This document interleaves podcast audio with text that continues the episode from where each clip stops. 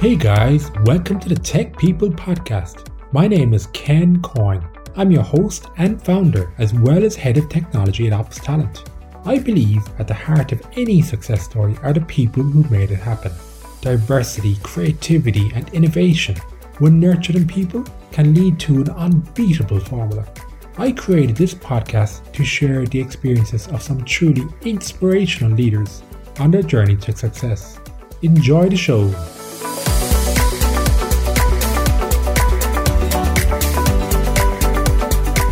Hi, guys, welcome back. This is Ken speaking, and I'm delighted to host another episode of Tech People today. This week, our topic is scaling processes in CX. If you want to grow your business and your people, you must have clear, efficient processes in place. But how do you approach this? What are potential challenges and solutions? For example, how do you manage unscalable processes? To help answer these questions, it is my pleasure to introduce Manuel Harnisch, who is the Vice President of Customer Service at People Data Labs. Welcome to the show, Manuel. Hi, Ken. Happy to be here. Yeah, thank you. I'm very excited to learn a bit more about your experience and talk to us about scaling processes. But before we start, maybe you could just maybe talk a bit about your background. Yeah, so- sounds good. So I've been the VP of Customer Success here at People Data Labs for about uh, 16 months or so. Yeah, we are we're a uh, data as a services company, so we we focus on supplying uh, profiles on individuals and companies, which is similar to you know a SaaS play, but we we're obviously data, so it's heavily based on API and, and data points, obviously. And, and prior to that, I did much of the same in terms of leading and building a customer success function at um, at Kentik for about four years. Okay, cool, fantastic. And you're based in where are you based again exactly? What city? Yeah, so so right now I'm in the middle of nowhere, Pennsylvania, um, and your listeners probably won't have a clue, so I'm not going to go into details there. But if anybody ever watches The Office, I'm not too far from Scranton, Pennsylvania, which is which is where ah. that uh, show is based. Yes, fantastic. Okay, so so let's get down to our topic, processes, right? Now, before we talk about scaling processes, if someone wants to, you know, decide when to introduce a process versus saying, "Oh, this is just a once-off requirement." Can I ask how, how would you decide? How do you go about doing that? Yeah, that's great, great starting point. So I think we need to sort of define what the word process means here. I think it means a few different things to different people and, and certainly has a, a unique meaning to me. So think about it this way, you know, getting up in the morning, putting on your clothes, you know, brushing your teeth, things like that. To some folks, that's considered a process, right? But the reality for me is that's really a routine or a habit, right? It's something that you know, you kind of do unconsciously every single day, but you do it fairly mm-hmm. consistently and fairly automatically. So most of us probably don't think of that as a process. With that said, similarly in, in customer success and customer service, you know, talking to your customers, keeping your records up to date on those customers, making sure that the customers are taken care of. All of those are, for the most part, routines for people. They're not necessarily thought of as processes, you know, if you take a step back. But process is interesting in that, you know, you can use process as a means of reshaping a routine that may already exist. And you can also use it as a means to introduce a new routine. So process can really be a way of modifying, you know, behaviors and not necessarily thinking of it as the end all to what you're trying to accomplish. Now, coming back to the original question, right? What is a one off versus something that you may want to incorporate into an eventual routine? That's really the definition of process as to, as to how I want to think about it to me, it comes down to frequency and the impact of the task at hand, right? And it's really like this, if you drew a quadrant, right, there's sort of like four areas. There's high impact, high frequency, as well as low impact, high frequency. So is kind of the top two. And then there's also high impact, low frequency and low impact, low frequency. And those are probably not the ones you really want to worry about because low and low tends to not be a, a big part of it. But yeah, those are the areas that you would want to take a look at if you're trying to think about where to introduce process and where you want to change things. Okay, very interesting. And to you know, in my introduction, I mentioned the topic about unscalable processes. In your experience, I mean, how do you evaluate, you know, unscalable processes? One and two, how do you change it? How do you how do you actually scale them? Yeah, yeah, absolutely. So if you think back to those four uh, main quadrants that I, I outlined previously, if something's high impact but low frequency, most often it kind of starts out as a one off or a series of one offs. And that's usually an opportunity for some standardization and process building.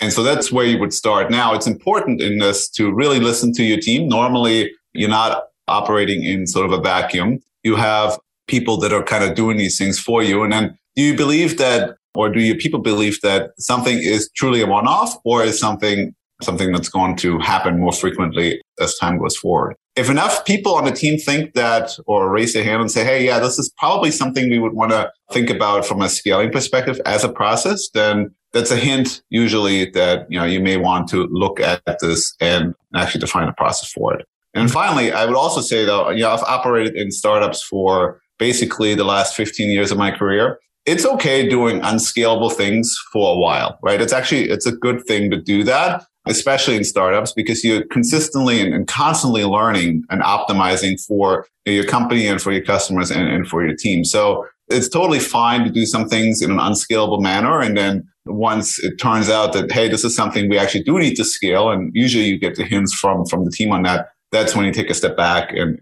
really start to think about it. Okay, very interesting point of view. Yeah, so I suppose it's good interesting you mentioned there, but you have to learn from that experience as well, I guess. Okay, so let's talk us through. Have you got an example maybe that of like a, an unscalable process, and how would you then approach it? Say you're doing something for a long a period of time, and then it's obviously raising issues in the business, preventing the business to grow. How would you then go about approaching and changing that? Yeah, so a couple things there. First, I think you you want to figure out what about a process is working or what isn't working about it, right? Is it the motion? Is it the individuals that are, you know, going through the motion today? Or is it something potentially externally, right? So that's, that's kind of the, the first part of this. And once you understand that, then you can kind of determine how you can translate those items into something that eventually can become somebody's routine or habit going forward. Now, an example of this might be, you know, a CSM, they set sort of a personal goal of reaching out to 10 customers, for instance, right? In some way, mm-hmm. shape or form, whether that's email, phone, or, or some other means, right? Why is the person doing that? Ask them about that and try to understand how they, they came about that routine as part of, of what they do, right? And what outcome they see from that. Because if you don't ask the why behind what's going mm-hmm. on, you're probably missing the bigger picture. Now, if you like the outcome of what that person is doing, right? Ask others okay. why they're not doing that. So if you have one CSM that, that's super high performing, right, and they have certain habits, ask others why they're not mimicking what that person is doing. And there could be it could be a myriad of reasons, right? It could be, you know, just this person is exceptional. It could be they don't like the approach. It could be like they have something else that's working for them, right? And try to capture all those things. Again, asking sort of the, the why behind what's going on. And then, you know, once, once you've done that, you can kind of reconcile and determine what the, uh, the customer outreach should be as a result of those conversations, right? So one person is doing these things, another person is doing other things, right? What's sort of the common theme amongst all of these? And also what's sort of like your own opinion as a leader and kind of document those learnings and then use your intuition at the end of it, right? Data can form a lot of these processes and, and a lot of these decisions, but ultimately every organization I've been in sort of has its own unique intuitions and approaches. And so, yeah, that's how I think about that. Yeah. So like, is the, you mentioned like a lot of common themes. Is there like common themes in general when it comes to unscalable processes in your experience? Like, is it systems, people? I'm just throwing examples. Out. I don't know. I mean, just asking your opinion on that.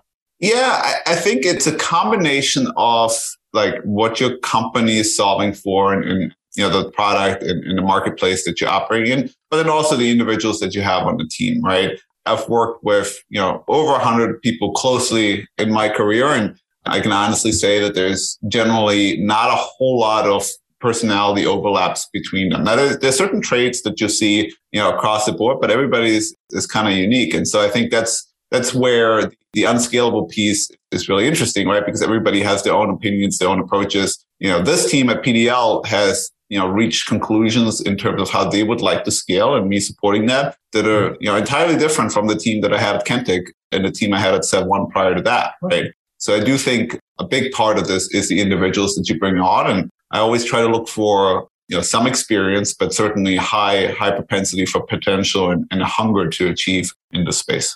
Okay.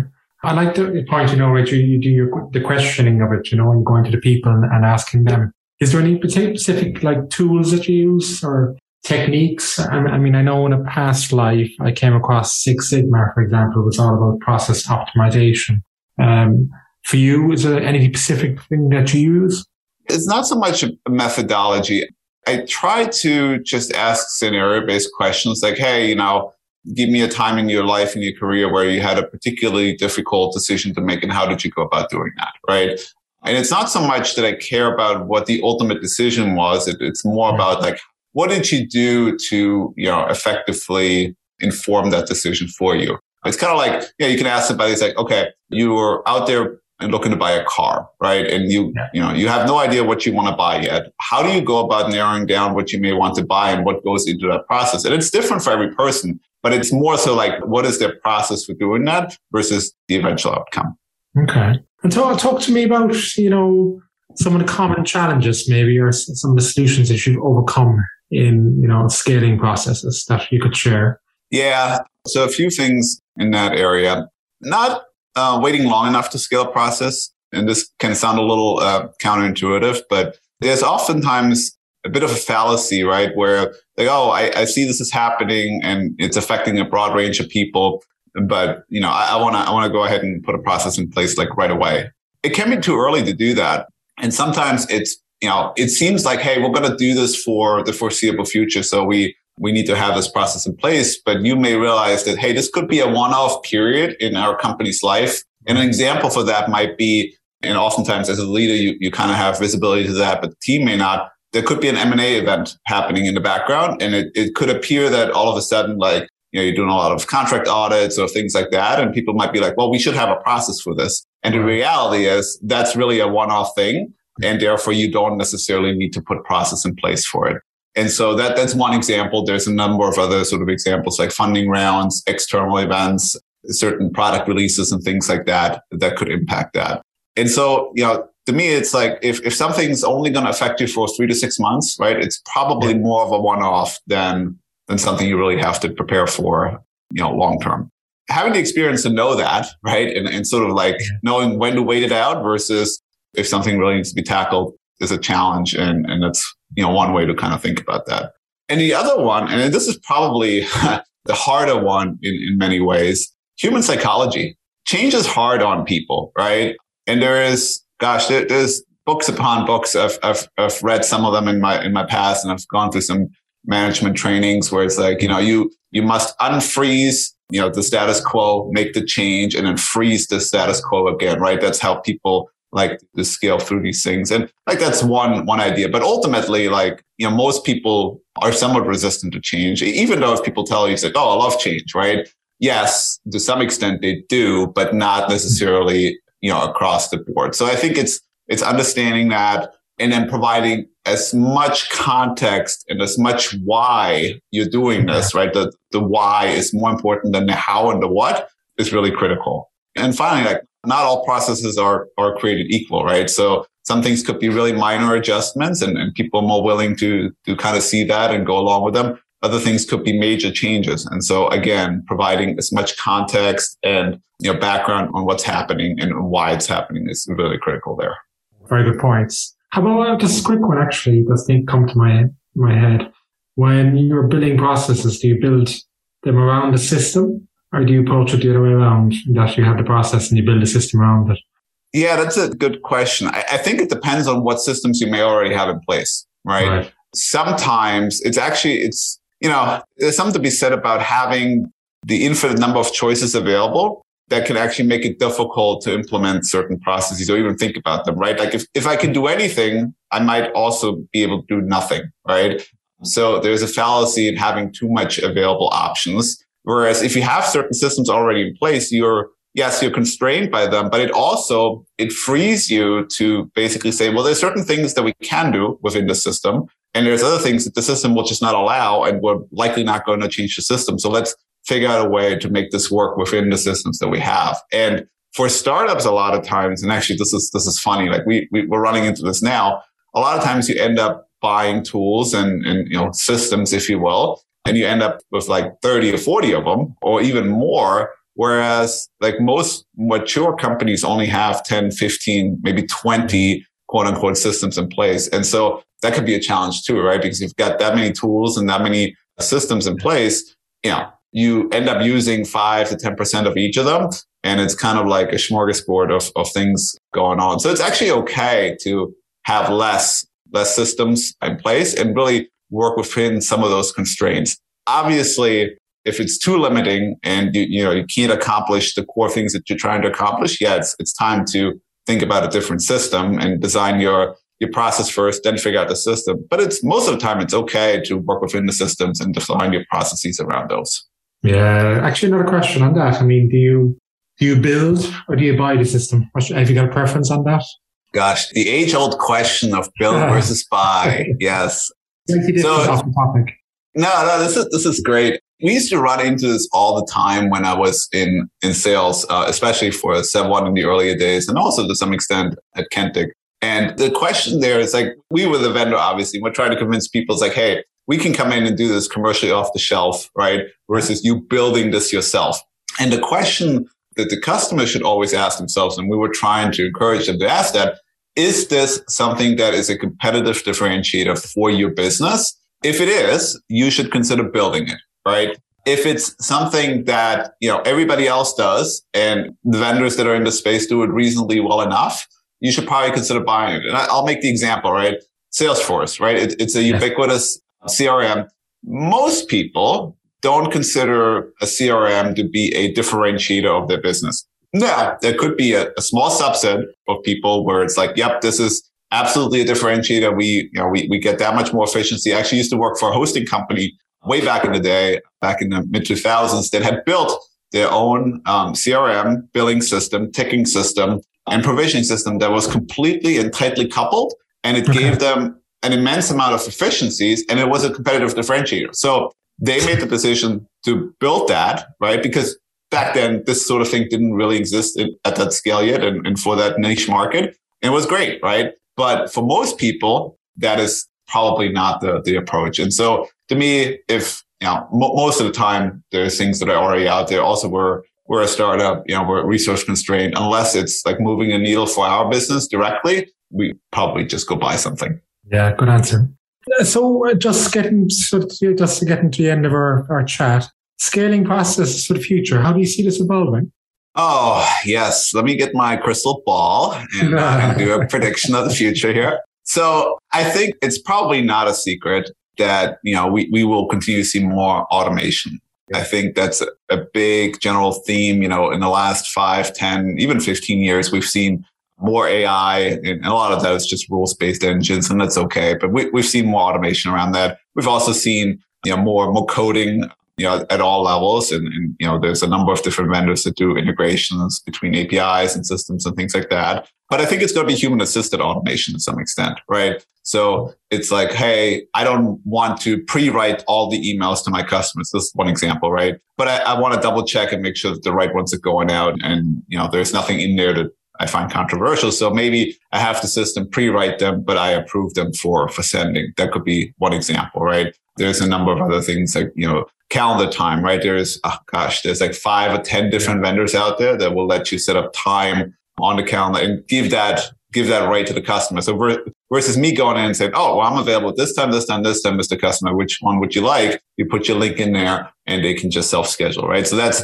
that's one area of of scaling teams and processes. That I think you know automation will really be helpful. I also think that we'll see more of those why questions, right? Like you know, why are we scaling these processes? Why are we doing the things that we're doing? And I think a lot of that is being motivated by the, the turnover in the workforce, right? You know, it's funny. Um, millennials are now the, the largest part of the workforce, and we're actually not too worried about them anymore. I, I sort of identify with the millennial crowd at all. I'm one of the elder ones. But the Gen Zs and you know other folks that are entering the, the workforce now are asking many more of those why questions. And I think, you know, we're going to like the, the age old adage of like, well, we've always done it this way and that's why we're doing it that way isn't going to, to fly anymore. And it's certainly not going to fly with, with processes in, in the future.